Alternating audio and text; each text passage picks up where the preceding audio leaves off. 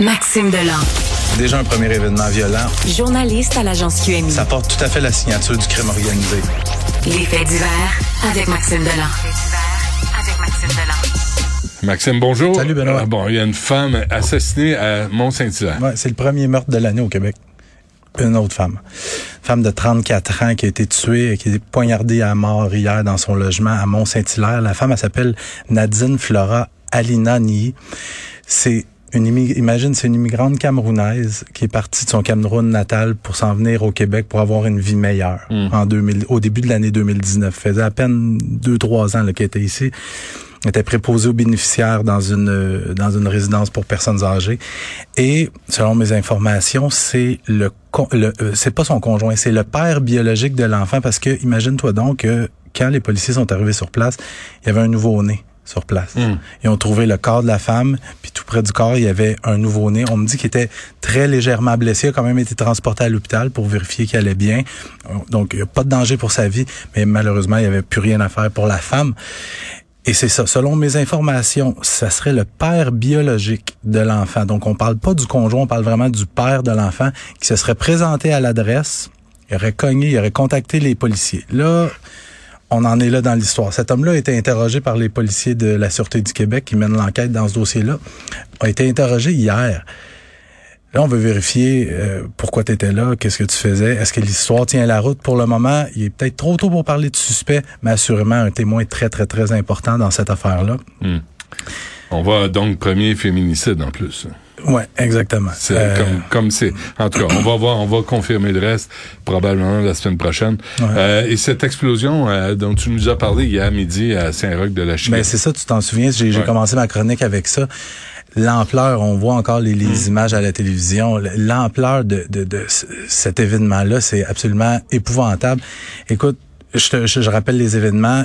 Énorme explosion hier en fin d'avant-midi chez Propane La Fortune. C'est une entreprise de distribution de propane située sur le rang de la rivière Nord, Saint-Roch de la Chigan. Écoute, il y a des gens qui habitent à 5 kilomètres de l'endroit où, où ça a explosé, qui ont ressenti le sol vibrer. Mm. Ça a été d'une puissance, le toit a levé, ensuite le toit s'est effondré, s'est effondré. L'ensemble du bâtiment a été rasé par les flammes. Et là, euh, on en parle depuis hier, il y aurait trois employés qui manquent à l'appel. Puis ce qui est malheureux dans, dans, dans cette histoire-là, c'est que les autorités ont contacté les familles de ces trois personnes-là pour les aviser de la situation. Là, on cherche plus de survivants. Ah on, on- ben, on, cher- on cherche des corps assurément. Écoute, ça a été complètement, complètement rasé. Et là, aujourd'hui, euh, c'est on poursuit les, les recherches dans les décombres. Hier, ça n'a pas été possible parce que quand les pompiers sont arrivés sur place, à un certain moment, regarde, tu vois les flammes euh, à la télévision.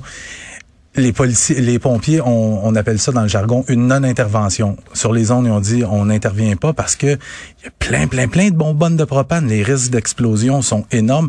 Donc, on a fait reculer tout le monde à un kilomètre à la ronde. On a évacué tout le monde et on a attendu un petit peu que ça, ça, Le ça brûle. propane brûle, ouais. Et là, au cours, puis la Sûreté du Québec là, est- est- était en point de presse il y, a, il y a de cela quelques minutes. Le point de presse vient de se terminer. Ah, Monsieur Bonardel est là. il est Ouais, Monsieur place. Bob, euh, le ministre de la Sécurité publique et aussi Ouais. la ministre responsable de la région de la Naudière, Caroline Proux, qui est sur place. Euh, c'est une opération qui va durer plusieurs jours. C'est peut-être pas comparable avec ce qu'on avait vu à Lac Mégantic, mais on va rester là plusieurs jours. On va même ériger un chapiteau probablement demain Mm. afin de protéger l'intégrité de la scène.